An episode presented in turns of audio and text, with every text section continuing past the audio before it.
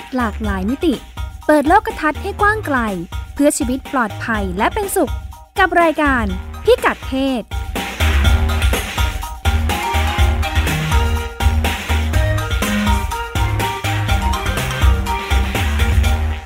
สวัสดีค่ะ ต้อนรับคุณผู้ฟังเข้าสู่รายการพิกัดเพศนะคะ โดยดิฉันรัชดาธราภาค และคุณพงศธรสโรธนาวุฒิ สวัสดีครับ ค่ะ วันนี้นะคะ คุณบอมพงศธรนำเรื่องราวขอครังบผมผู้สูงอายุนะคะที่มีเรื่องเกี่ยวกับเรื่องรักรักเลิกเลิกเรื่องรักเรื่องเลิกล้างที่คิดว่าผู้สูงอายุอาจจะไม่ค่อยเกี่ยวข้องด้วยเนี่ยนะเอ่อเอาเข้าจริง ๆ แล้วเอ่อในต่างประเทศพบเยอะเลย พอเห็นแบบนี้ดิฉันก็ลองมาดูข้อมูลในประเทศไทย พบว่าเอ๊ะเรามีข้อมูลจำกัดอยู่เหมือนกันนะคะ ไม่ค่อยมีใครศึกษาประเด็นเหล่านี้ในบ้านเรามากนักอ่าเรื่อง แต่งงาน เรื่องเลิกลาเนี่ยนะคะอ่าไม่ค่อยมีข้อมูลไม่ว่าจะของวัยไหนค่อนข้างจำกัด หรือว่าถ้ามีข้อมูลเชิงสถิติเอง ส่วนมากยังสถานะเป็นเรียกว่าเป็นข้อมูลดิบเนาะเออมันไม่ได้ถูกเอามาครับผมตีความเพื่ออธิบายปรากฏการณ์สักเท่าไหร่ เลยใช้วิธีนี้ค่ะว่าทำยังไงถึงจะลองมีข้อมูลในส่วนของประเทศไทยมาอ่าแจมแจมๆด้วยได้เนาะดิฉันเลย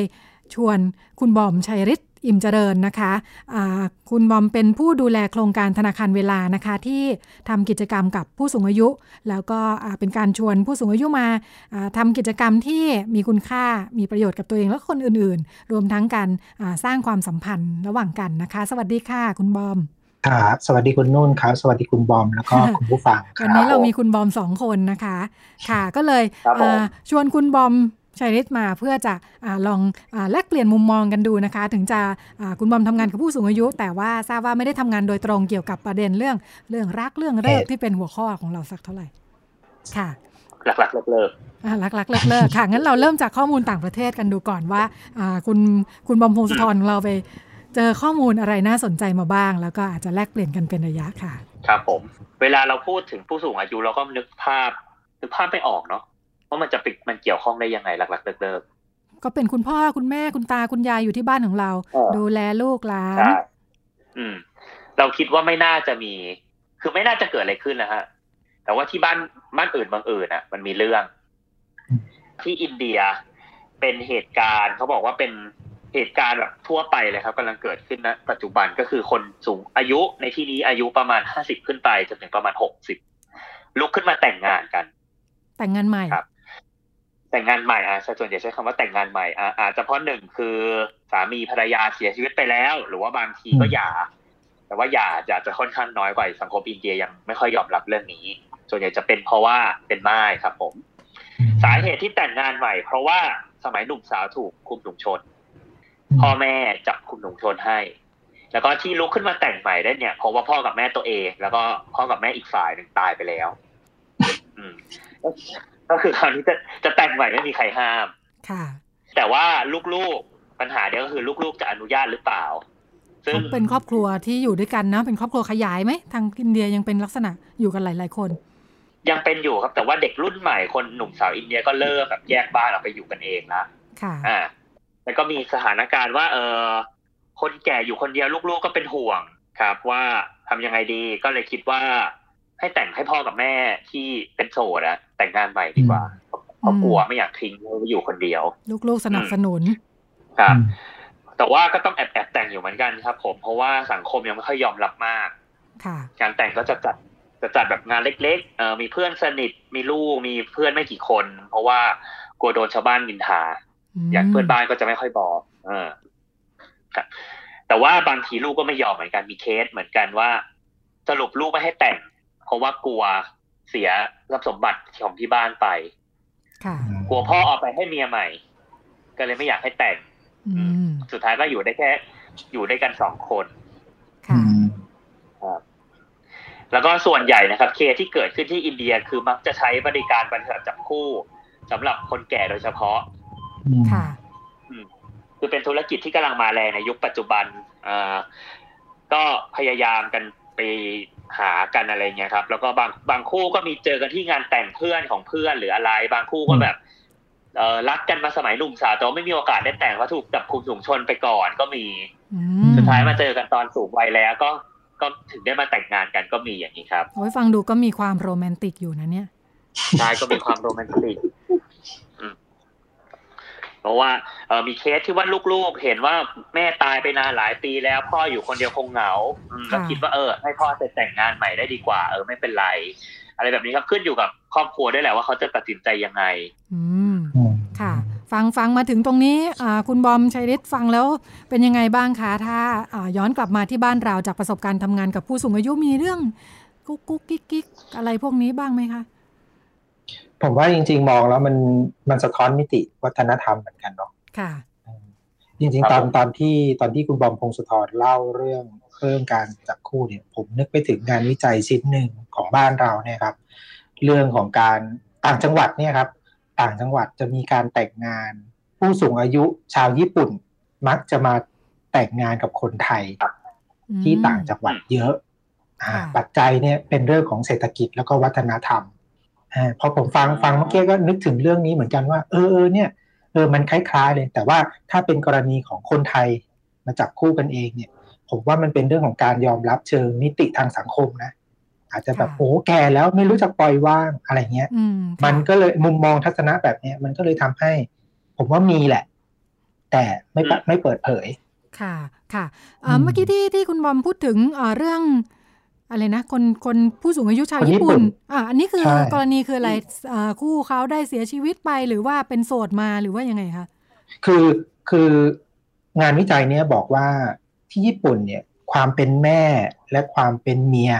ในผู้หญิงญี่ปุ่นเนี่ยมันหดหายลงไปเยอะครับมากอืมผู้ภาษาบ้านๆคือผู้หญิงญี่ปุ่นเนี่ยเริ่มเริ่มเป็นตัวของตัวเองมากขึ้นครับเริ่มไม่ยอมผู้ชายเหมือนบริบทสมัยก่อนแล้ว ก็ทำให้ แยกออกจากกันแยกกันหย่ากันพอหย่ากันเนี่ย ผู้ชายสูงอายุญี่ปุ่นก็เริ่มมองหาผู้หญิงที่ยังมีความเป็นแม่และเมียอืมซึ่งก็คือคนไทยค่ะคนไทยยังมียังมีสิ่งนี้อยู่ ประกอบกับทัศนคติ ค่านิยมของคนไทยในต่างจังหวัดที่เป็นสังคมเกษตร ก็ไปครับมองว่า ฐานะทางสังคมจะดีขึ้น ถ้าแต่งงานกับชายชาวต่างชาติ ค่ะอื มันก็มาแมทกันพอดีเลยครับ มันก็เกิดค่ะเนี่ยครับอืมถ้าถ้าฟังอย่างนี้ดิฉันนึกถึงเออพอพอตามเรื่องนี้เนี่ยก็ลองไปเปิดเปิดข้อมูลดูเนาะเจอข่าวข่าวหนึ่งแต่ว่าสักสองสามปีแล้วค่ะ เป็นเรื่องอาผู้สูงอายุของบ้านเราที่ลุกขึ้นมาแต่งงานกัน แล้วก็เป็นรักในวัยเรียน เพราะว่าไปเจอกันในโรงเรียนผู้สูงอายุ น่ารักดีนะคือไปเขาหลังๆก็จะชอบมีกิจกรรมใช่ไหมเหมือนกับว่าครับพัฒนาอืมทักษะอ่าความสัมพันธ์ผู้สูงวัยอ่ากิจกรรมอืมผู้สูงอืมวัยแล้วก็นี่แหละอ่าแต่ว่าก็ไม่เห็นรายละเอียดมากนะว่าเอ้ยที่มาที่ไปบริบทยังไงแหละแต่ว่าไปเจอกันแล้วก็รักกันเนี่ยแหละก็เลย เป็นข่าวใหญ่โตอยู่เหมือนกันว่าเนี่ยแหละอุ้ยดูสิมีรักในวัยเรียนด้วยอะไรอย่างนี้ค่ะ แต่ก็แสดงว่าเจอไม่เยอะ เจอไม่เยอะถึงขั้นเจอเคสหนึ่งก็เป็นข่าวขึ้นมาเนาะเออ ผมว่าปัจจัยแวดล้อมมีส่วนมาก ๆ เลยนะครับ คือ คืออะถ้าเราพูดถึงผู้สูงอายุนี่คือหกสิบขึ้นค่ะใช่ไหมครับหกสิบขึ้นเนี่ย แล้วก็มาดูว่าบริบทของท่านเนี่ย เป็นสถานะทางสังคมแบบไหนค่ะใช่ไหมครับ ถ้าสมมุติว่าเป็นแบบชนชั้นกลาง หรือชนชั้นชั้นสูงขึ้นไปเนี่ย ก็อาจจะไม่มีปัญหาเรื่องนี้ อืมค่ะเพ ราะว่าค่อนข้างมีความพร้อม แล้วก็เป็นครอบครัวใหญ่ มีลูกหลานแล้ว คือประเด็นเดียวที่ผู้สูงอายุจะแต่งงานเนี่ยเหมือนที่เมื่อกี้คุณบอมเขาพูดแล้วก็คือ ผู้สูงอายุทุกคนมักจะมีเรื่องนี้ซ่อนเสมอแต่ไม่พูดคือเรื่องความเหงา อืมค่ะอ่าฮะถ้าเมื่อไหร่ที่เขาสามารถอ่าไม่เหงาได้อะดูแลจัดการมันได้อะการมีคู่ไม่ใช่เรื่องสำคัญแหละอืมค่ะเออแล้วผมผมก็เลยรู้สึกว่าเออประเด็นเนี้ยแต่ถ้าเกิดเป็นต่างจังหวัดเนี่ยมันจะมีเรื่องสังคมเรื่องเศรษฐกิจเรื่องอะไรเข้ามาเกี่ยว ค่ะฮะอืมอืมน่าสนใจครับ ค่ะ กลับไปที่อินเดีย เรากลับไปที่อินเดียเป็นยังไงบ้างคุณมงคลธรอินเดีย อินเดียคือแต่งค่อนข้างเยอะ คือคนคนสูงวัยจะแต่งเยอะใช่ไหมฮะย้อนมาที่อีกที่หนึ่งที่อเมริกาดีกว่าอ๋อค่ะน่าสนใจข้ามฝั่งคืออไปเมริกาคน คนสูงวัยจะไม่แต่งอืไม่แต่งงานด้วยกัน ครับอืมคือสมมุติว่าเป็นโสดแหละ เป็นโสดตอนสูงวัย แต่ว่า จะมีเพื่อนคู่ใจเหมือนเป็นแฟนอยู่ด้วยกัน คือไม่ไม่อยากเลือกไม่อยากแต่งงานด้วยกัน อ่า แต่งงานคือจดทะเบียนสมรสที่มีเรื่องกฎหมายเข้ามาใช่เกี่ยวข้องนะแล้วคนแก่พวกนี้เอ้ยคนแก่ส่วนใหญ่มักจะพูดเป็นเสียงเดียวกันว่าคนหนุ่มสาวว่าโง่ เออ เพราะว่า อืมเขาบอกว่าคนคนคนหนุ่มสาวพวกนี้แต่งงานแบบ แต่งแต่งแล้วแล้วเดี๋ยวก็เลิกในขณะที่คนสูงวัยเนี่ย อยู่ด้วยกันเป็นสิบสิบปีด้วยกันก็ยังได้ อ่าสมมติถ้ามันแต่งงานตอนสูงวัยแล้วเอ่อสาเหตุหลักคือมันต้องคิดอะไรเยอะครับเพราะพอแต่งงานตอนสูงวัยแล้วมันต้องคิดอะไรเยอะมากเพราะฉะนั้นคนส่วนใหญ่ก็เลยมักจะไม่แต่งเนื่องเพราะว่าอเมริกามีระบบประกันสังคมที่แบบซับซ้อนซับซ้อนเยอะจริงๆ ผมไปไปหาข้อมูลมา คือถ้าหย่าแล้วแต่งงานใหม่จะไม่ได้เงินชดเชยจากคู่สมรสอันดับหนึ่งละ สมมติถ้าหย่าไปแล้วแล้วมาแต่งงานใหม่จะไม่ได้เงินชดเชยจากคู่สมรสละหนึ่งสองคือประกันสังคมไปดูมาแล้ว เขาบอกว่า คนโสดจะจ่ายถูกกว่าคนคนที่แต่งงานคืออัตราภาษีเป็นอัตราภาษีก้าวหน้าเหมือนไทย แต่ถ้าคู่สมรสจะโดนหักมากกว่าคนโสดเพราะเขามองว่าในเมื่อคุณอยู่ด้วยกันคุณจะมีค่าใช้จ่ายอะไรต่างๆน้อยกว่าเพราะฉะนั้นก็เลยเก็บภาษีประกันสังคมน้อยกว่านิดนิดหนึ่งคืออาจจะต่างกันไม่กี่เปอร์เซ็นต์นะครับ แต่เขาก็คำนวณแหละ แล้วก็คิดว่าไม่ค่อยคุ้มสำหรับคู่แต่งงานก็เลยไม่อยากแต่ง อืม เพราะว่าคู่แล้วก็คู่แต่งงานจะได้สิทธิประโยชน์อะไรนิดๆหน่อยๆมากกว่าอย่างเช่นเอ่อสิทธิสมมติถ้าแฟนเป็นทหารผ่านศึก หรือเป็นข้าราชการนะครับผู้สมรสมันจะได้ มันก็เลยต้องเก็บภาษีเยอะกว่านิดนึงอะไรเงี้ยสิทธิคนพิการสิทธิอะไรได้สิทธิเลี้ยงลูกหรืออะไรอย่างเงี้ยกู้รถกู้บ้านสิทธิในการทำเอ่อทำธุรกรรมอะไรต่างๆ ครับเขาถือว่าผู้สมรสมันจะได้สิทธิเยอะกว่า อืม แล้วก็เรื่องทรัพย์สินที่ดินก็เป็นประเด็นสำคัญ เพราะว่าแต่งงานใหม่ไม่อยากให้ไม่อยากให้คู่สมรสอะอยากให้ลูกตัวเองที่เกิดกับคู่คู่แต่งงานคู่ก่อนที่เลิกกันไปหรือว่าเสียชีวิตไปแล้ว อืม คือไม่อยากให้อยากให้ลูกตัวเองมากกว่าก็เลยไม่อยากแต่งงาน ครับ อืมแล้วก็ถ้าสมมติถ้าสมมติลูก ลูกยังเรียนหนังสืออยู่ อ่า สมมติลูกอายุประมาณสิบแปดอย่างเงี้ยครับ แต่งงานสมมติแต่งงานเป็นคนแต่งงานช้า อ่า สูงวัยก็หกสิบประมาณนี้ ก็คือลูกยังลูกยังเรียนหนังสืออยู่ก็จะได้เงินช่วยเหลือพ่อแม่เลี้ยงเดี่ยวด้วย ถ้าสมมติยังไม่แต่งงานใหม่อืมก็ถือว่าเราเป็นพ่อแม่เลี้ยงเดี่ยวไปแล้วก็ได้เงินช่วยเหลือในการเลี้ยงลูกอะไรเงี้ยครับ คือมันก็จะมีอะไรนิดๆหน่อยๆเรื่องการเงินนี่คือต้องคิดเป็นอันดับหนึ่งเลย อย่างเช่น เอ่อค่าเอ่อเรื่องใช้หนี้หรือว่าค่าใช้จ่ายในเรื่องการเข้าบ้านพักคนชราที่เขาต้องเก็บเงินในตอนสูงวัยที่จะเข้าไปเนี่ยครับ คือถ้าแต่งงานใหม่ปุ๊บแล้วถ้าคู่เราเข้าสถาน สถานผู้สูงอายุเข้าไปเนี่ย เราก็ต้องเป็นคนจ่ายถ้าแฟนเราจ่ายเองไม่ไหว คือมันต้องคิดอะไรเยอะก่อนแต่งสุดท้ายก็เลยไม่อยากแต่งดีกว่า ไม่มีผลไม่มีไม่มีข้อแรงจูงใจอะไรเลยนะคะ เท่าที่ฟัง ครับเขาบอกว่าเออจะแต่งก็ต่อเมื่อแฟนเรารวย มีเงินพอใช้อ่าเพื่อต้องการเอ่อยกฐานะตัวเอง เพราะว่าเราไม่อยากแต่งงานไปแล้วทำให้ตัวเองฐานะยากจนหรือว่าลำบากในตอนสูงวัยคือ คือเรื่องเงินเนี่ยต้องมาอันดับหนึ่งครับแต่ว่าคนที่เขาฐานคนที่เขาฐานในมุมของคนที่ฐานะดีเขาก็จะอยากรับภาระตรงนี้ไหม เท่าที่ฟังดูก็ ก็ก็มีมุมบอกว่า อยากได้เหมือนอยากได้คู่มาแบบ มาดูแลตอนแก่ก็มีครับ ผมเชื่อว่าเราเขาจะดูแลเรายามเจ็บป่วยด้วยหรือว่าต้องการคนเซนเวลาเกิดเหตุฉุกเฉินเงี้ยครับอำนาจในการตัดสินใจให้คู่สมรสอะไรเงี้ย ก็มีเรื่องนี้เข้ามาคิดถึงได้แต่งกันในวังสูงวัยก็มีอืมเป็นเป็นเหมือนเป็นตัวอย่างของประเทศที่มีการวางกฎระเบียบอะไรต่ออะไรในขั้นตอนต่างๆของ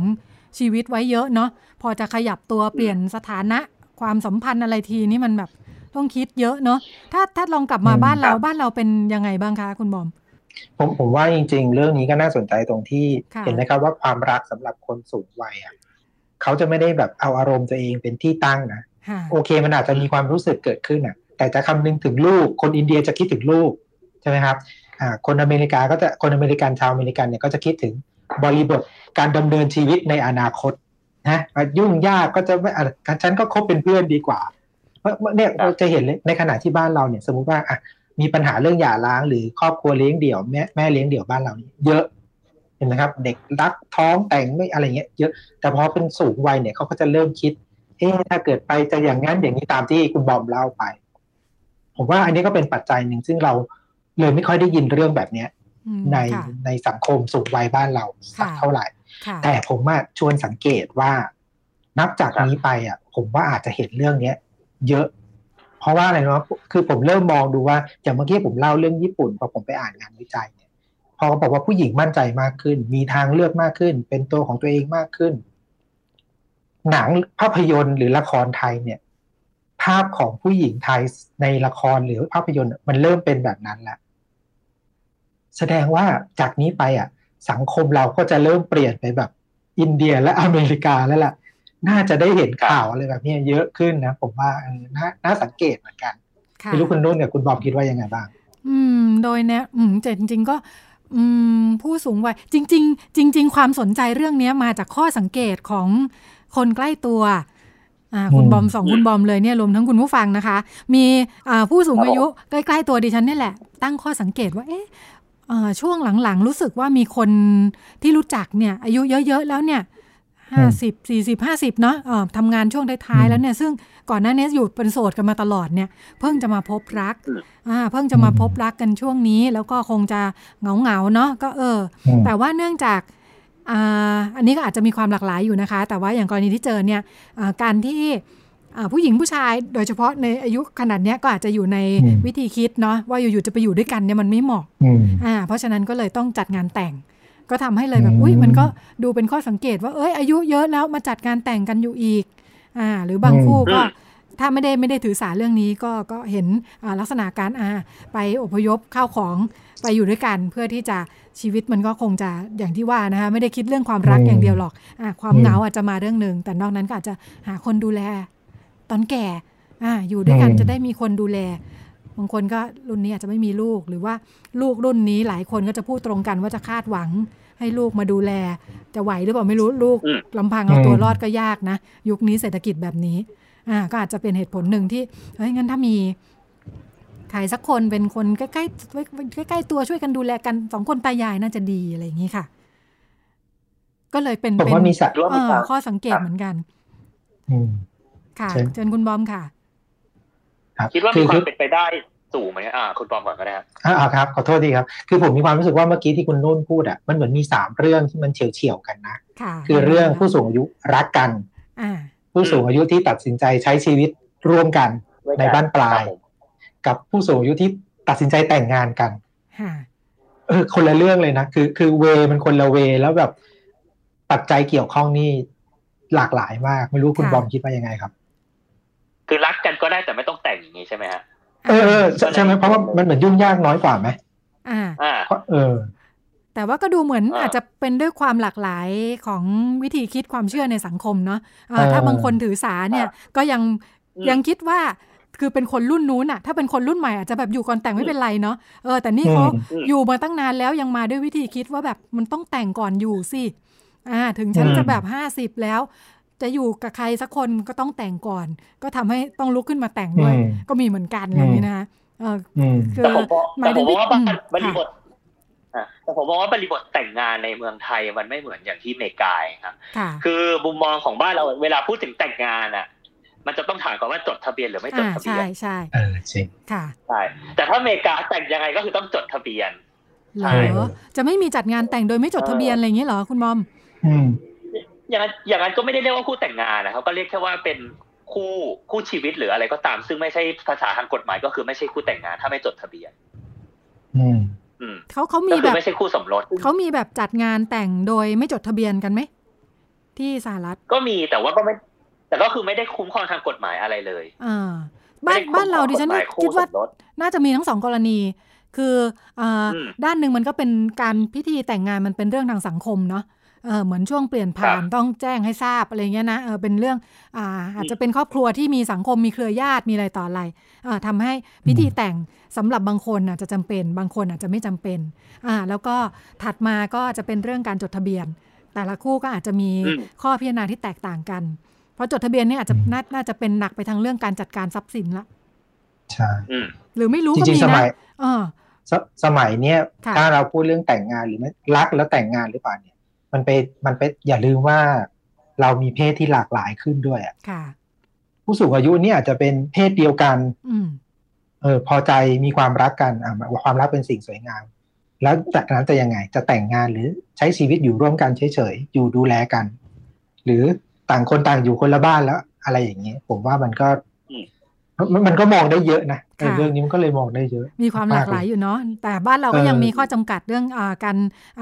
กฎหมายยังไม่รองรับเรื่องการแต่งงานเพศเดียวกัน ของที่สหรัฐเป็นยังไงนะคุณบอม คุณบอมพงศธรที่ครับผม ที่สหรัฐก็แต่งได้ปกติอ่าเพศเดียวกันเนาะเพศเดียวกัน เป็นกฎหมายของแต่ละมลรัฐทุกรัฐแล้วอ่าครอบคุณทุกรัฐครอบคลุมทุกรัฐแล้วครับเพราะว่าผ่านหรือว่าผ่านกฎหมายกลางงั้นก็เล่ารวมกันได้เลย ทั้งเพศเดียวกันและต่างเพศ แต่ยังไม่เห็นมุมมองผู้สูงวัยที่เป็นเพศเดียวกันออกมาเหมือนกันนะอาจจะเป็นข้อมูลใหม่ซึ่งค่ะเพิ่งมีไม่กี่ปีค่ะใช่ค่ะอุ๊ยคุณคุณบอมชัยนิดมีโอกาสได้ทำงานกับอ่าผู้สูงวัยที่เป็นอ่า LGBT ไหม มีบ้างครับมีบ้างค่ะค่ะอ่าแต่แต่ส่วนใหญ่จะเป็นฝั่งผู้หญิงด้วยกัน อืมผู้หญิงจะกล้าประกาศตัวมากกว่าว่าเออเนี่ย พออะค้นพบแล้วอะมีลูกสบายแล้วก็จะแบบมาคบกันอย่างเงี้ยค่ะ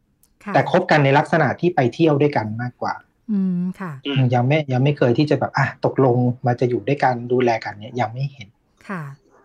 ครับอ๋อแต่ว่าแต่ว่าก็เหมือนกับว่า เรียกว่าเป็นเป็นคู่คนรักกันอย่างนี้ใช่พร้อมคือจะของผสื่อมสารให้ทุกคนทราบใช่ของผมเนี่ยจะจะพอพูดว่าผู้สูงอายุเนี่ยผมจะนับเป็นหกสิบแต่ส่วนใหญ่ที่ผมจะเจอครับเนี่ยห้าสิบเนี่ยจะเริ่มตัดสินใจ อ่าอืมถ้าถ้าบอกว่าผู้สูงอายุคือต่อห้าสิบเนี่ย ผมผมมีฐานข้อมูลว่า มีนะที่แบบอยู่กันแล้วแบบหย่ากัน แล้วก็ไปจับคู่ใหม่หรืออะไรใหม่เนี่ย เนี่ยผมมี แต่พอบอกห้าสิบเนี่ย มันเริ่มไม่มีแล้วคือมีมีความรู้สึกว่า โอเค ฉันอยู่มาได้หกสิบปีอะฉันก็ยังอยู่ต่อไปได้อยู่ตัวแล้วนะเออฉันอยู่ตัวค่ะใช่ค่ะประมาณนั้น อืมเออค่ะ ก็จะมีกรณีอย่างของที่คุณบอมพงศธรเล่าถึงกรณีต่างประเทศก็อาจจะเป็นได้ว่าคู่ชีวิตเสียชีวิตไปอ่าอันนี้ไม่ใช่อยู่ตัวเนาะเพราะเนื่องจากในชีวิตเนี่ยใช้ชีวิตคู่มาตลอดเออพอวันหนึ่งพอไม่มีใครเนี่ยอาจจะเกินจะปรับตัวแล้ว อันนี้ไม่อยู่ตัวอ่าทำให้ถ้าถ้าเจอใครใหม่ที่ถูกใจอ่าหรือว่ามองว่าไปด้วยกันได้ยาวๆเนี่ยก็อาจจะเป็นอีกทางเลือกหนึ่งผมว่าสังคมต่าง ตะวันตกหรือสังคมต่างประเทศ อันนี้อินเดียไม่แน่ใจครับ แต่ว่าค่ะถ้าตะวันตกเนี่ย เขาจะมีความเป็นปัจเจกอะเอาตัวเองเป็นศูนย์กลางอะสูงค่ะค่ะใช่ไหมเอออืมเขาจะมองว่าเออเนี่ยมันเป็นสิทธิ์ความพอใจของเขาค่ะในขณะที่บ้านเราผมไม่รู้อันนี่ชวนชวนคุยว่าค่ะครับมันยังมีมุมมองคือต้องมองว่าท่านเป็น baby boomer เนาะอืมท่านยังมีมุมมองเรื่องผัวเดียวเมียเดียวอยู่ปะอืมเออ ท่านก็เลยคิดว่า เออ ฉันก็แหมผัวเดียวเมียเดียวอะ่ะ ฉันน่าจะครองรักผู้หญิงคนเดียวไปตลอด เออยังมีมุมมองแบบนั้นไหม คนอื่นจะมองยังไง อะไรอย่างนี้ป่ะ เออ ใช่ใช่อันเนี้ยที่ฉันนึกเพราะถึว่างค่ะ เชิญค่ะ เพราะว่า Gen X ยังยังพอจะมีเลยนะ Gen X ก็ยังมองว่าเออมีทัศนคติค่านิยมว่าควรจะผัวเมียเมียเดียว แต่หลังจากเนี้ย Gen C Gen อะไรเนี่ยเริ่มไม่มีแหละทีนี้ก็เลยตั้งข้อสังเกตว่าเออถ้าถอยขึ้นไป Baby Boomer เนี่ยเออน่าจะยังมีเรื่องนี้อยู่หรือเปล่าเชิญครับคุณนุ่นค่ะอ่าเมื่อกี้นึกถึงว่าเอ่อที่เคยคุยกับคุณพงศธรอันหนึงที่เป็นตัวแปรอานอกจากความเป็นอาจจะเป็นส่วนหนึ่งของความเป็นปัจเจกนะ แต่เป็นเรื่องการสื่อสารด้วย ว่าอาตอนนั้นคุยกับคุณบอมพงศธรเรื่องอาช่วงเทศกาลไหม ที่อ่าคนรุ่นใหม่ต้องกลับบ้าน แล้วจะถูกญาติญาติๆถามโน่นถามนี่เนี่ยอ๋ออ่าก็บอกว่าครับมีความแตกต่างกันบริบทระหว่างประเทศตะวันออกกับตะวันตก คือถ้าตะวันตกเนี่ยถ้า ถามว่าเอ้ยทำงานอะไร แต่งงานยังแฟนทำงานอะไร เออเขาจะรู้สึกแบบทำไมถามอะเรื่องส่วนตัว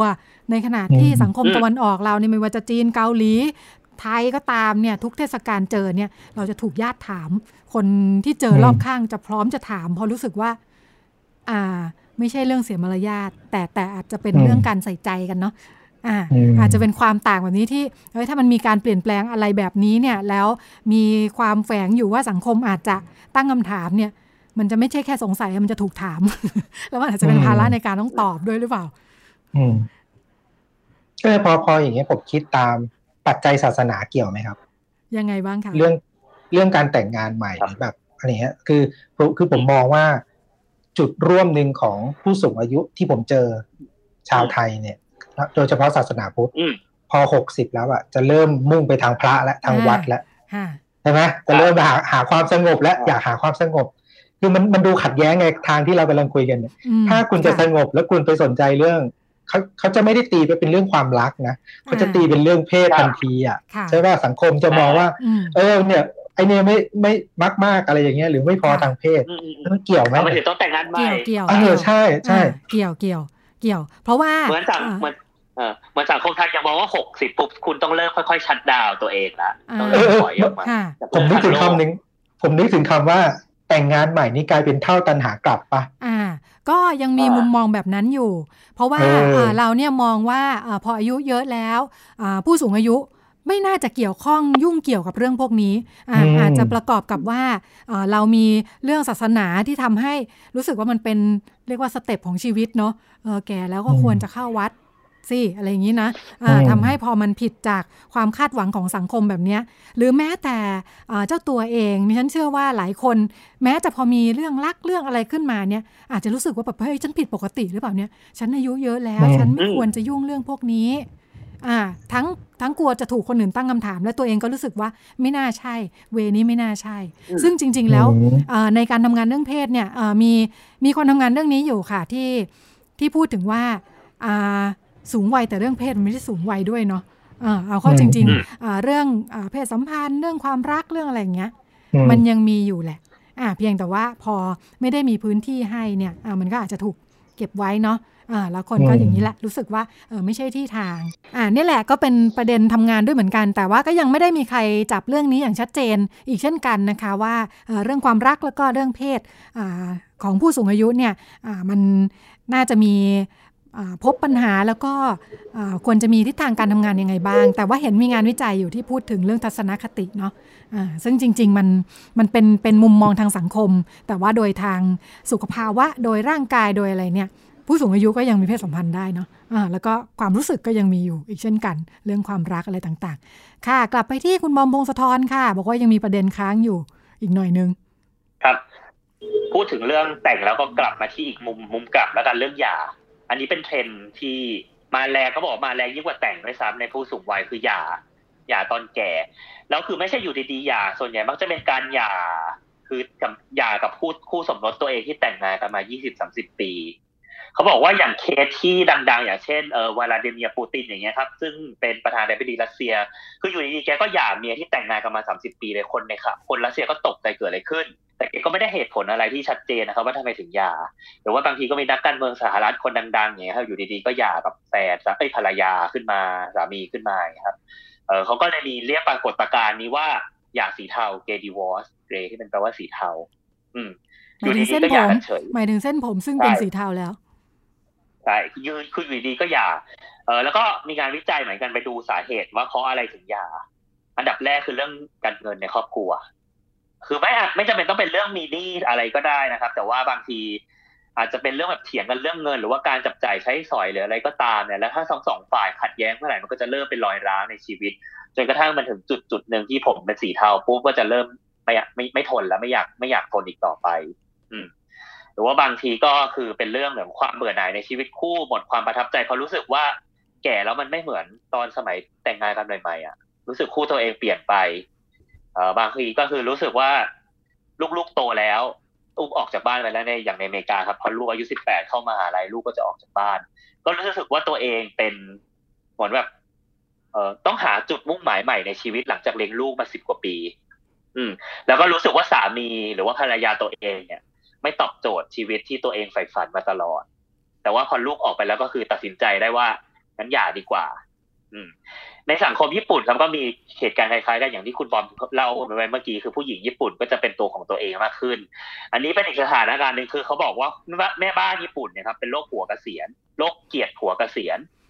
ภาษาญี่ปุ่นเอ้ยภาษาอังกฤษใช้คำว่า retire husband syndrome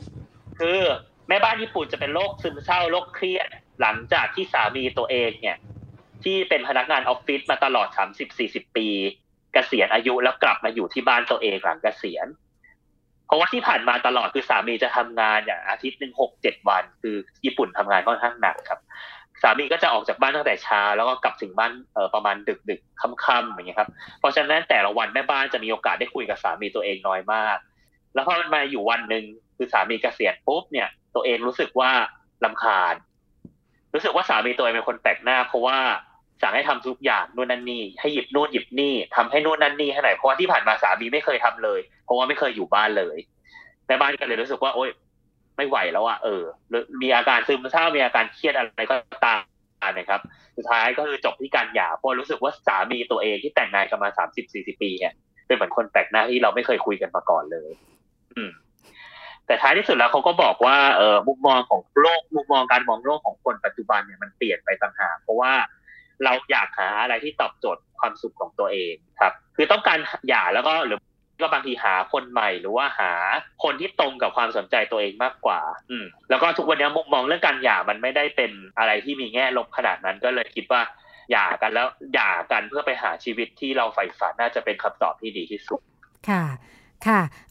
ในช่วงท้ายเหลือเวลาอีกประมาณ 3-4 นาทีค่ะ ไหนๆชวนคุณบอมชัยฤทธิ์มาแล้ว อยากให้คุยให้ฟังสั้นๆเนาะว่างานเกี่ยวกับธนาคารเวลา แล้วก็วิธีการทำงานต่างๆเนี่ยทำให้เราได้รับรู้รับฟังสภาพปัญหาของผู้สูงอายุยังไงบ้างค่ะ ครับ ก็ธนาคารเวลาก็เป็นเหมือนเหมือนที่น้องบอมพูดทิ้งไว้เมื่อกี้ครับมันเป็นมันเป็นชีวิตที่ผู้สูงอายุน่าจะใฝ่ฝันก็คือเป็นเป็นที่รวมตัวกันของผู้สูงอายุ ในการที่จะทำกิจกรรมอย่างที่แต่ละคนสนใจ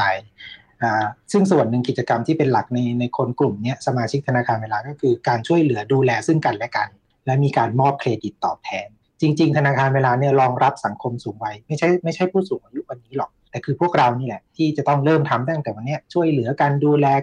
สมาชิกแล้วก็ได้เครดิตสะสมไว้ เพื่อใช้ในอนาคต แล้วก็เราก็จะมันทำให้เกิดมิตรภาพเนาะมีมิตรภาพแล้วก็ ได้รับการช่วยเหลือมีเพื่อนนะครับ ก็เป็นสังคมที่เท่าเทียมดีกว่า แล้วก็ลดการพึ่งพาภาครัฐมากขึ้นนะครับ แล้วก็ลดเรื่องอะไรนะเรื่องตัวเงินลงไป เพราะว่าทุกคนมีเวลาเท่า ๆกันอยู่แล้วในการที่จะช่วยเหลือกันนะครับ ก็ก็จะเล่าเรื่องธนาคารเวลาสั้นๆประมาณนี้ ถ้าสนใจเนี่ยเดี๋ยวสักประมาณเดือนเมษานะครับ สสส จะมีงานมหกรรมธนาคารเวลาฝากโปรโมทไว้ก่อน แล้วก็จะอาจจะฝากข่าวคุณนุ่นให้คุณผู้ฟังได้รับทราบอีกทีหนึ่งครับ ได้มีโอกาสพูดคุยไหม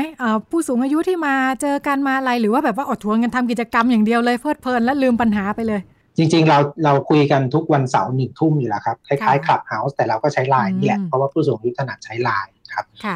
ทุ่มทุ่มหนึ่งของวันเสาร์เจอกันแล้วก็จะมาคุยสัพเพเหระจะมีประเด็นอะไรอย่างเงี้ยครับ แล้วก็แล้วก็จะมีนัดเที่ยวกันก็มีนัดเที่ยวกันอีกไม่กี่วันเนี่ยก็จะไปเที่ยวชะอำกันเพราะว่าพี่ๆก็จะมีบ้านของเขาเขาเวียนกันไป สัปดาห์นี้ไปบ้านคนนี้สัปดาห์หน้าไปบ้านคนนั้นอย่างเงี้ยครับหรือเมื่อวันอาทิตย์ที่ผ่านมาก็มีไปปั่นจักรยานด้วยกัน คือสมาชิกแต่ละคนจะมีความสนใจต่างกัน เพราะฉะนั้นเขาก็จะเหมือนเขาก็จะยกประเด็น ฉันชอบวันนี้ไปทำด้วยกันไหมอ่า สมาชิกที่เหลือก็จะไปก็จะไม่เหงานะครับ ทุกคนก็จะไม่เหงาครับผมอืมค่ะ ก็ดูเป็นเรียกว่าชุมชนที่ สร้างสรรค์เนาะเออมาเจอกันได้ชวนกันไปทำโน่นทำนี่ จากที่ก็เป็นปัญหาใหญ่เนาะโดยเฉพาะคนสูงอายุในเมืองเนี่ยบางทีก็บ้านปิด ลูกหลานไม่อยู่นี่ก็โหเหงาหนักมากอยู่เหมือนกันนะคะ ในขณะที่กิจกรรมของเราอาจจะยังมีรองรับไม่ค่อยทั่วถึงเท่าไหร่ ก็เป็นอีกทางเลือกหนึ่งที่น่าสนใจทีเดียว ค่ะ ขอบคุณคุณบอมชัยฤทธิ์ อิ่มเจริญมากที่มาพูดคุยช่วยเติมข้อมูลในวันนี้นะคะ แล้วก็ช่วงนี้หมดเวลาแล้ว เดี๋ยวเราไปกันต่อในช่วงเรื่องเพศเรื่องลูกกับคุณหมอโอค่ะ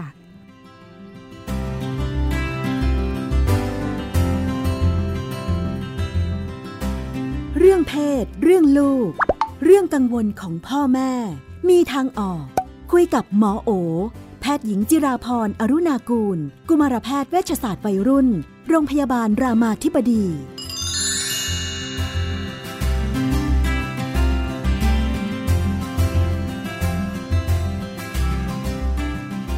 ในช่วงเรื่องเพศเรื่องลูกเราอยู่กับคุณหมอโอนะคะ สวัสดีค่ะ สวัสดีค่ะพี่นุ่นสวัสดีท่านผู้ฟังด้วยค่ะ ค่ะ ก็มาดูคำถามของหลายๆ ครอบครัวนะคะ วันนี้ที่เลือกมา ให้มุมมองกัน บอกว่ามีหลานชายเรียนอยู่ปวชนะคะ แล้วก็มีแฟนที่คบกันมาปีกว่าๆล่าสุดคือท้องนะคะอสองบ้านเขาคุยกันเรียบร้อยสรุปว่างั้นก็เดี๋ยวให้แฟนคือผู้หญิงที่เรียนปวชด้วยกันเนี่ยลาออกมานะคะ จะได้คลอดแล้วก็เลี้ยงลูกหางานทำไปเลย เดี๋ยวมาไว้ที่บ้านผู้ชายเนาะหวังว่าจะสร้างความรับผิดชอบให้ลูกชายนะคะเพราะจากเดิมก็ไม่ค่อยจะสนใจอะไรวันๆเอาแต่เที่ยวเล่นนะคะ ใช้ความเป็นคุณพ่อนี่แหละ จะได้หัดรับผิดชอบมากขึ้นคำถามคือ หลานจะรับผิดชอบได้มากขึ้นจริงๆไหมเนี่ยจากการมีครอบครัว หรือว่าเติมอะไรอีกดีคะให้ให้แบบเกิดความรับผิดชอบมากขึ้นเติมลูกมาแล้วพอไหมเติมลูกแล้วภรรยา ตอบอย่างนี้นะคะ ว่าความรับผิดชอบไม่ได้ขึ้นกับความเป็นพ่อ เพราะว่าเราก็มีพ่อเยอะมากที่ไม่รับผิดชอบนะคะมันความรับผิดชอบคงไม่ได้เท่ากับการเป็นพ่อ แต่ว่าเราก็พบเหมือนกันว่าการมีลูก ที่เด็กบางคนรักทำให้เขารับผิดชอบได้มากขึ้น เด็กหลายคนเนี่ยบางทีพออยากเอางี้เหมือนมีสัตว์เลี้ยงเนาะเด็กหลายคนก็อยากเลี้ยงหมาก็อ่ายอมรับผิดชอบมากขึ้น แต่ว่าทั้งนี้นั้นมันขึ้นกับตัวเขาว่าตัวเขาเนี่ยมีความพร้อมหรือเปล่า เด็กที่พ่อแม่ซื้อหมามาให้เลี้ยง หวังจะฝึกความรับผิดชอบเนี่ยหลายครั้งก็แสดงความรับไม่รับผิดชอบออกมาเพราะพ่อแม่เลี้ยงแทนเออเป็นกลายเป็นพ่อแม่เลี้ยงแทนเพราะว่าเขาไม่ได้พร้อมจะเลี้ยงมันอย่าอย่าไปคิดว่า การมีลูกจะได้แบบฝึกความรับผิดชอบ แต่ว่าควรฝึกความรับผิดชอบเพื่อให้เขารับผิดชอบ ความรับผิดชอบก็คือมันก็เกิดจากการฝึกไงก็มอบหมายสิ่งที่ต้องทำมีผลชัดเจนถ้าทำไม่ทำเกิดอะไรอะไรอย่างเงี้ยนะคะ ไม่ช่วยเหลืออะไรที่แบบทำให้ไม่ไม่รับผิดชอบตัวเอง บางทีพ่อแม่เนี่ยช่วยเหลือมากเกินไปทำให้ทั้งทุกอย่างทั้งหมด กับข้าวทำให้กินเนี่ยมันก็ไม่ลุกขึ้นมารับผิดชอบการกินตัวเอง เพราะฉะนั้น ก็ลดความช่วยเหลือบางอย่างลง ช่วยเหลือเท่าที่จำเป็น อันนี้ก็จะฝึกให้เด็กรับผิดชอบตัวเองมากขึ้น ซึ่งจริงอะมันควรจะฝึกตั้งแต่เขาเล็กๆนะคะฝึกรับผิดชอบพื้นที่ส่วนตัวร่างกายของตัวเองนะรับผิดชอบงานบ้านที่เป็นเรื่องของตัวเองทำความสะอาดห้องเองเก็บที่นอนเองอะไรพวกเนี้ยอันนี้คือเรื่องการฝึกความรับผิดชอบ และเมื่อความรับผิดชอบเขาดีเขาถึงจะมารับผิดชอบเด็กคนหนึ่งได้ ทีนี้แต่ตอนนี้มันดูเหมือนไม่มีทางเลือก แล้วก็เราก็ลองดูอะค่ะ เพราะว่ามันก็ไม่มีคำตอบหรอก หมอตอบไปว่าจะฝึกความรับผิดชอบไหมหมอจะตอบตั้งแต่ว่าอาจจะไม่เลยค่ะ อาจจะหนีหายไปเลย เพราะว่าไม่มีความพร้อมเป็นพ่ออย่างที่สุด ทิ้งเมีย ทิ้งลูกไม่เอาเลยเที่ยวเหมือนเดิม เพราะว่าด้วยความเป็นวัยรุ่นแล้วก็สนุก แล้วก็ไม่ได้พร้อมจะเป็นพ่อเขาจะเป็นอย่างนั้นก็ได้ หรือเขาอาจจะพบว่าเออพอมาอยู่กับลูก ลูกน่ารักดีเออรู้สึกอยากเล่นกับลูก นะแล้วพวกนี้เวลากอดลูกมีความผูกพันกันสมองมันก็หลั่งฮอร์โมนบางอย่างมันหลั่งออกซิโตซินก็ทำให้มันรู้สึกแบบสงบขึ้น อยากทำอะไรดีๆ มากขึ้นอะไรเงี้ยมันก็จะเป็นไปได้เหมือนกัน ที่อาจจะมีความรับผิดชอบเยอะขึ้นมันตอบอย่างนี้ว่าไม่รู้แต่ว่าก็เป็นเรื่องที่ควรลอง เพราะว่าก็ไม่มีทางเลือกอื่นในตอนนี้ค่ะ แล้วในมุมของแฟนหลานเนี่ยนะคะ ตอนนี้ท้องวัยเรียนอยู่นะแล้วก็จะเป็นคุณแม่เนี่ยมาอยู่กับบ้านผู้ชาย ฝ่ายบ้านผู้ชายก็เลยนี่แหละว่าเอ๊ะไม่ปกติก็ไม่ได้คอยสนิทกับแฟนหลานคนนี้สักเท่าไหร่จะมาอยู่ด้วยกัน แค่เห็นเขาไปไหนมาไหนเป็นแฟนกันเนี่ยยังไม่ค่อยจะรู้จักกัน มาแล้วจะยังไงกันดีเนี่ย คุณแม่วัยรุ่นเข้ามาอยู่ในบ้าน ก็ก็ก็ต้องปรับใจเราแหละน้องจริงๆก็ต้องซื่อตรงกับความรู้สึกตัวเอง เพราะว่า ความรักนี่มันก็ไม่ใช่เรื่องที่บังคับกันได้เนาะว่า ก็ต้องรักเขาเหมือนลูกเหมือนหลานอย่างเงี้ยมันบังคับกันไม่ได้ แต่ว่าก็ก็ปรับใจของเรานะคะ เปิดใจอย่างนี้สิ่งที่เราทำได้ก็คือ เปิดใจอย่าไปตัดสินเขาว่าเขาเป็นเด็กไม่ดีไม่น่ารักอะไรก็ตาม ก็เปิดใจว่าเออเขาก็เป็นเด็กคนหนึ่งที่ก็เขาก็ประสบปัญหาเนาะแล้วเราก็มีส่วนร่วมในการรับผิดชอบที่จะดูแลทั้งแม่ทั้งลูกในบ้านเราแล้วก็ ฝึกมองส่วนที่ก็ใช้ได้ของเขานะคะ เขาก็เขาก็ต้องมีอะไรที่ใช้ได้บางอย่างแหละลูกเราถึงชอบเขาเนาะมันก็ก็ฝึกมองด้านด้านดีๆ ของกันไว้นะคะ แล้วก็ตักเตือนกันในสิ่งที่เรารู้สึกว่า เราไม่ชอบเราไม่โอเคเนี่ยก็ก็คุยกันแบบใช้ไอเมสเซจเนาะแม่อยากให้หนูทำอะไร แม่ชอบอะไรอะไรเงี้ยนะคะ ก็ลองลองฝึกการปรับตัว ถ้าเด็กผู้ชายก็ไม่แน่ใจว่าจะพร้อมเป็นพ่อไหมเนาะสำหรับเด็กผู้หญิงก็ไม่แน่ใจว่าจะพร้อมเป็นแม่ไหมเหมือนกันด้วยก็จริงเราต้องบอกว่าเขาไม่พร้อมหรอก เพราะว่าถ้าพร้อมเขาก็คงวางแผนเนาะนี่เขาก็คงมาแบบงงๆเหมือนกันนะคะ ก็ก็เป็นไปได้ที่ไม่พร้อมทั้งคู่ แล้วก็เป็นไปได้ที่จะไม่อินกับการมีลูกทั้งคู่ แล้วก็เป็นไปได้ที่จะไม่ได้รักลูกทั้งคู่ มีความเป็นไปได้หมดเลยทีนี้เราก็หวังว่าเขาเรียกว่าประสบการณ์แห่งการ ดูแลกันเนี่ยมันก็อาจจะช่วยเนาะเพราะว่าจริงธรรมชาติมันก็มหัศจรรย์นะคะ มันก็ทำให้มนุษย์คนหนึ่งที่แบบอ่าอยู่ดีก็คลอดมนุษย์คนหนึ่งออกมาเนี่ย มันก็ทำงานผ่านการทำงานกับสมองทำให้ตอนอบกอดเข้าให้นมเข้าออกซิโตซินมันก็หลัง่งทำให้เกิดความรู้สึกผูกพันกับชีวิตตรงหน้าอะไรอย่างนี้มันก็เป็นกระบวนการที่ทำให้ทำให้มนุษย์คนหนึ่งก็อยู่รอด แล้วก็เกิดจาก ความรักความผูกพันที่ที่ที่เกิดจากการมีเวลาให้กัน ทีนี้เราก็หวังว่าด้วยกระบวนการตามทำตามธรรมชาติจะทำให้แม่คนหนึ่งมีความผูกพันกับลูกมากขึ้นนะคะ ซึ่งมันก็เกิดขึ้นจริง ๆ ได้แล้วเราก็เห็นเลยว่า แม่หลายคนที่ไม่พร้อมจะมีลูก แต่ว่าพอวันหนึ่งมีเด็กคนหนึ่งเกิดมาเขาก็รักเหมือนลูก แต่ว่าทั้งนี้ทั้งนั้น ความรักกับวุฒิภาวะ ความพร้อมในการเลี้ยงดูก็เป็นคนละเรื่องอีก งั้นเราก็ต้องช่วยเขาอะค่ะ ช่วยให้เขาเกิดความรักและช่วยให้เขามีวุฒิภาวะ อันนี้นึกถึงกลุ่มน้องๆที่ทำงานเรื่องแม่วัยรุ่นเนาะอยู่ในพื้นที่แล้วก็ไปรวบรวมเด็กๆ ที่ท้องไม่พร้อม ต้องค่ะออกจากโรงเรียนมาทำงานด้วยเนี่ยอืมก็เออเห็นเห็นอยู่เหมือนกันนะว่าเด็กที่ครอบครัวดูช่วยดูแลช่วยประคับประคองเนี่ยอืมก็จะดูแลลูกได้ดีใช่ค่อนข้างดีใช่ถ้าเทียบกับ ความไม่พร้อมยิ่งกว่าคือบ้านเด็กวัยรุ่นบ้านแตกที่บ้านก็กระจัดกระจายกัน แล้วก็ตัวเองก็ท้องเนี่ยใช่ก็จะกระจายกันมาก การมี back up ที่ช่วยเหลือของพ่อแม่เนี่ยแบบสำคัญมากเลยต้องบอกว่าเป็นปัจจัยที่สำคัญอาจจะอย่างที่สุดเลยทำให้เด็กคนหนึ่งที่ท้องไม่พร้อมเนี่ยรอดไปได้นะคะ ก็คืออาจจะเป็นทั้งการเงินเนาะลงแรงมาช่วยเหลือ เด็กจำนวนหนึ่งก็ สามารถกลับไปเรียนต่ออ่ามีอนาคตที่โอเคนะคะการเป็นพื้นที่ที่จะแบบเขาเรียกอบอุ้มทางด้านความรู้สึก เอาจริง นึกภาพว่านี่คือเรื่องใหญ่มากๆเลยของชีวิตเด็กคนหนึ่ง ที่เขาต้องมาเป็นแม่เนี่ยที่เขาก็ยังเป็นเด็ก เขายังไม่พร้อมเนี่ย มันก็เป็นเรื่องใหญ่มันการอบอุ้มของครอบครัวนี่สำคัญมากจริง ให้ผ่านช่วงวิกฤตไปได้เนาะใช่จะได้ค่ะตั้งหลักได้อีกอ่า มาที่คุณพ่อกันบ้าง คุณพ่อบอกว่ามีลูกสาวคนเดียวอายุสิบห้าอยู่มสี่แล้วสนิทกันนะคะ ก็คุยได้ทุกเรื่อง ล่าสุดคุณลูกก็ไลน์มาบอกว่า ขณะนี้ได้มีแฟนแล้วเป็นผู้หญิง คุณลูกสาวก็ไลน์มาบอกว่ามีแฟนเป็นผู้หญิง คุณพ่อบอกว่าอืมก็ไม่ได้มีปัญหาอะไร แค่แอบหวั่นใจอยู่นิดๆนะคะ แล้วก็ยังไม่ได้คุยกับภรรยาภรรยาเนี่ยเข้มงวด เข้มงวดกว่า ลูกก็ไม่ค่อยกล้าคุยด้วยนะ ไม่แน่ใจสงสัยจะรับไม่ได้หรือเปล่าเรื่องแบบนี้จัดการยังไงดี รู้กันสองคนพ่อลูกเลยได้ไหมๆคุณพ่อบอกว่าแล้วหลังจากนี้จะทำตัวยังไงกับลูกเนี่ย ไม่ค่อยเข้าใจเรื่องของโลกแบบว่าการรักเพศเดียวกันค่ะ ก็เข้าใจคุณพ่อเลยนะคะ เพราะว่ามันก็เป็นอะไรที่ไม่ใหม่เนาะแบบสมัยเราเนี่ย เราก็ได้ยินแต่ชายหญิงทอมดี้ในโรงเรียนก็จะดูเป็นอะไรที่แบบแปลกประหลาดโอ้โหเกย์นี่ยิ่งห่างไกลเลยเราแทบจะแบบไม่รู้ความเข้าใจของเรา ทอมดี้ก็ดูเป็นแฟชั่นด้วยซ้ำอะไรอย่างเงี้ยนะคะ ก็แนะนำว่าก็กลับมาเนี่ยค่ะทำงานกับตัวเอง ว่าเอ้เรากำลังรู้สึกยังไง หลักๆเนี่ยเราเกิดความรู้สึกบางอย่าง ที่มันก็สั่นสะเทือนความเป็นพ่อของเราเนาะเราเป็นห่วง เราอาจจะรู้สึกกังวลเนี่ยกลับมาเรามาดูว่าเรากำลังรู้สึกอะไร เป็นเพราะว่าเราเราคิดอะไร เรามีมุมมองต่อเรื่องนี้ยังไง เรามองว่าเช่น เรามองว่าทอมเนี่ยมันอารมณ์รุนแรง มีข่าวทอมหึงโหดอะไรอย่างเงี้ย ก็กลับมาตั้งคำถามกับสิ่งที่เราคิดว่าจริงไหม หาคำตอบได้นะคะ ไปลองดูสิมีแบบจริงไหมที่ไปนั่งดูจริงข่าวหน้าหนึ่งก็มีแต่ผู้ชายผู้หญิงเยอะ ทอมก็นานๆโผล่มาทีเพียงแต่ว่าโถโผล่มาทีแล้วสะดุด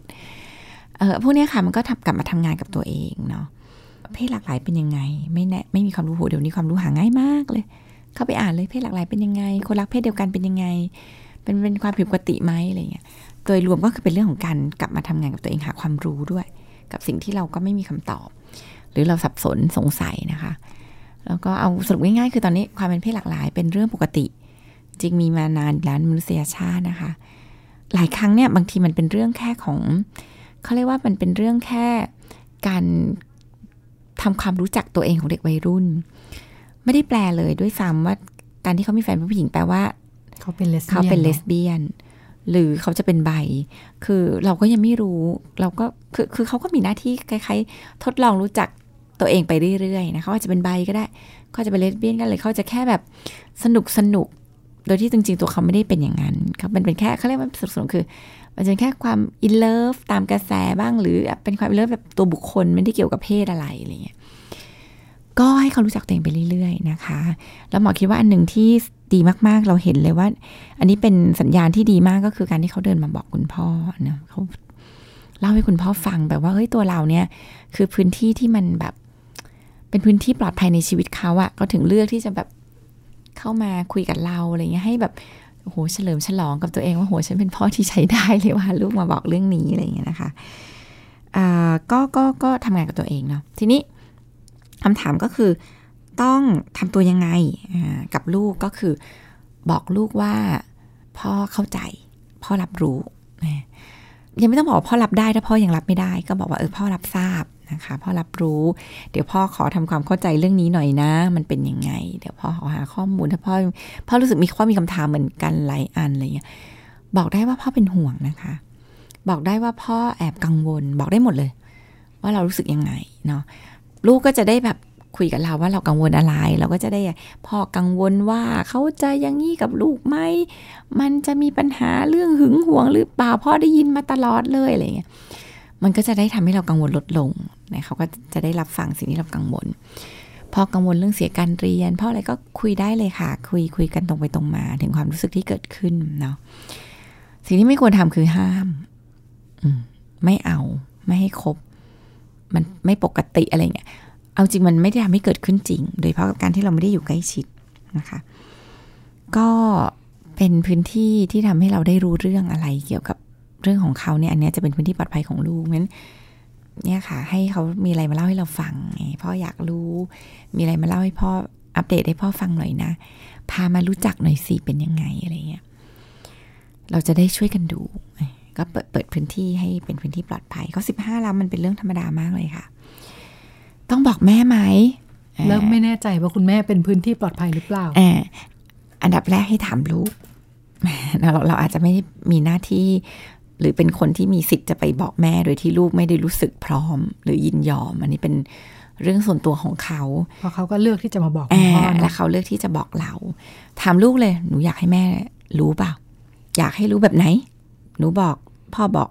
หรือคุยกันเองสามคน นั่งคุยกันเลยอะไรอย่างเงี้ยหรือไม่ต้องบอก อืม เพราะว่าเอาจริงบางอย่างถ้าเราไม่แน่ใจว่าบอกไปแล้ว มันจะเกิดประโยชน์ ก็ไม่รู้ก็อาจจะไม่เป็นไร หรือบอกไปแล้วโหแบบอาจจะแย่กว่าเดิมเลย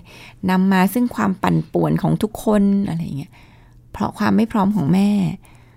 ก็อาจจะต้องใช้เวลา ก็แปลว่าไม่ได้แปลว่าเป็นเวลาที่ดี ก็อาจจะต้องใช้เวลาสักพักหนึ่ง ระหว่างนี้อยากให้พ่อทำอะไรไหมแย้มๆดูหน่อยไหมหรือระหว่างนี้อยากให้พ่อคุยเรื่องเพศหลากหลายว่ามันเป็นเรื่องปกติให้เขาได้ยินอะไรเงี้ยคือ คือจัดกระบวนการเรียนรู้ในบ้านอ่จัดกระบวนการการเรียนรู้ในบ้านที่ทำให้เตรียมความพร้อมคุณแม่อืมแล้วจะบอกเมื่อไหร่บอกยังไงก็บอกเมื่อลูกพร้อม และบอกเมื่อดูแล้วแม่น่าจะพร้อม หรือบอกดูแล้วน่าจะเกิดประโยชน์มากกว่าเกิดโทษ มันก็จะเป็นเวลาที่ดี แสดงว่า ใช้เวลาได้เนาะใช้เวลาได้พ่อแม่ไม่ต้องรู้ทุกเรื่องหรอก อืม นึกถึงมีเพื่อนที่รักกับแฟนที่เป็นเพศเดียวกันเนี่ยอืมบางคนใช้เวลาทั้งชีวิตใช่กว่าจะค่อยๆ แทรกซึมให้แบบว่ามันเกิดความสบายใจด้วยกันทุกฝ่ายใช่ใช่ไม่ต้องเกิดความตื่นตระหนก อืม บางทีเอาจริงคือเด็กเขาก็อยากบอกพ่อแม่แหละเนาะเด็กเขาก็อยากให้พ่อแม่แบบ รู้จักเขาเข้าใจชีวิตเขา อยากมีพื้นที่ปลอดภัยที่เขาจะพาแฟนเขามาได้ รู้จักคนที่เขารักอะไรเงี้ยแต่บังเอิญพ่อแม่หลายคนก็ปิดพื้นที่ตรงนั้นแบบปิดตายด้วยอะอย่าให้ฉันรู้ชนนะก็เลยไม่ไม่รู้ได้ ไม่รู้ดีกว่าทั้งนั้น เออเขาเขาก็จะต้องเลือกคือเขาก็ไม่ได้เลือกที่จะไม่ทำอะเขาก็จะเลือกทำโดยไม่ให้รู้ อืมมันมันก็เป็นเรื่องที่พ่อแม่ต้องรู้ว่าพ่อแม่ต้องแลก แล้วกลับมาถามเต็มว่าเราอยากแลกหรือเปล่า จริง ๆ เราไม่อยากแลกหรอกนะ เราอยากได้ทั้งหมดก็คืออได้ห้ามเราก็ไม่ทำด้วย แต่ชีวิตจริง ๆ เราไม่ได้ทั้งหมด เราแลก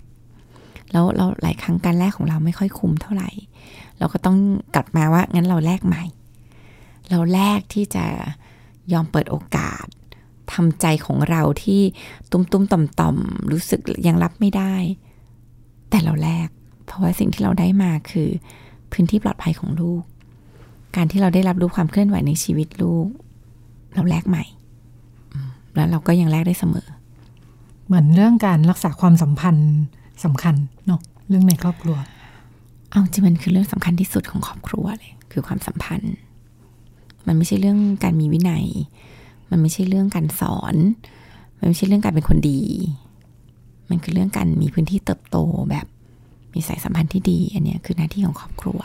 เพื่อจะได้ดูแลกันได้เนาะอืมความสัมพันธ์ดีมันก็ มันก็สอนกันได้ พัฒนาตัวตนได้ พัฒนาทั้งข้างในข้างนอกได้อืมมันสำคัญที่สุดเลยพอพูดแบบนี้เชื่อว่าครอบครัวจำนวนมากอยู่เป็นครอบครัวแบบไม่ได้มีสิ่งเหล่านี้ อยู่รวมตัวกันเฉยอืมใช่ใช่ใช่เพราะว่า คือครอบครัวมันก็มีหลายบริบทมากเลยพี่นุ่นมันมีตั้งแต่แบบ มีลูกแบบไม่ได้ต้องการมีจริง ๆ เนาะมีแบบทุกวันนี้ก็อยู่กันแบบทำหน้าที่เฉยๆแต่ความรู้สึกไม่ มีตั้งแต่ลูกที่มีเนี่ย ไม่ใช่แบบที่ฉันชอบเลย ไม่ได้เป็นอะไรที่น่ารัก ไม่เห็นอยากจะรักเลยพ่อแม่ก็คือมนุษย์อะ มันก็รู้สึกตรงไปตรงมา ไม่น่ารักก็ไม่อยากรักอะไรเงี้ยมันลูกก็เช่นกัน ลูกก็เช่นกันถูก ลูกก็อยู่กับพ่อแม่ที่ไม่ได้อยากรักเลย ไม่น่ารักเลย สร้างความเจ็บปวดให้ฉันตลอดเวลาทำร้ายฉันตลอดเวลา มันจริง ๆ ครอบครัวของหลายคนมันก็ไม่ได้เป็นครอบครัวในฝันหรอก มันไม่ได้เป็นครอบครัวที่ควรจะเป็นชีวิตจริงด้วยซ้ำมันเป็นครอบครัวแบบ เกินจินตนาการว่ามันจะเลวร้ายได้ขนาดนี้มันก็อยู่กับความเป็นจริงแหละ ว่า เออบางอย่างมันก็ไม่ต้อง คือมันก็มันก็เป็นความจริงอะว่าครอบครัวมันไม่ได้สวยงาม แบบที่เราวาดภาพเอาไว้ แต่จะอยู่กับมันยังไง ให้ไม่ฆ่ากันตาย หรือไม่ต้องฆ่าตัวตายอหรืออยู่ยังไงที่เราจะช่วยกันพัฒนา อยู่ยังไงที่เราจะเริ่มทำให้เกิดการเรียนรู้ระหว่างกัน สร้างพื้นที่ปลอดภัยคุยกัน ตรงไปตรงมาอย่างเงี้ยหรืออยู่ยังไงที่จะแบบอยู่ห่างๆ อย่างปลอดภัย อยู่ห่างๆอย่างห่วงห่วงแต่ไม่มากอะไรเงี้ยอยู่เท่าที่รู้สึกว่าตรงเนี้ยเราโอเค อันนี้หมอคิดว่าเป็นเรื่องของทักษะเนาะในการบริหารจัดการเรื่องความสัมพันธ์ค่ะ ก็ยอมรับความจริง น่าจะทำให้มีความสุขได้มากที่สุดนะคะ ก็เป็นเรื่องราวของครอบครัวที่นำมาฝากกันในวันนี้ แล้วก็หมดเวลาแล้วค่ะดิฉันกับคุณหมอโอลาคุณผู้ฟังไปก่อนสวัสดีค่ะ สวัสดีค่ะ ติดตามรายการได้ที่ www.thaipbspodcast.com แอปพลิเคชัน Thai PBS Podcast หรือฟังผ่านแอปพลิเคชัน Podcast ของ iOS Google Podcast Android Podbean SoundCloud และ Spotify ติดตามความเคลื่อนไหวของรายการและแสดงความคิดเห็น โดยกดถูกใจที่ facebook.com/thaipbspodcast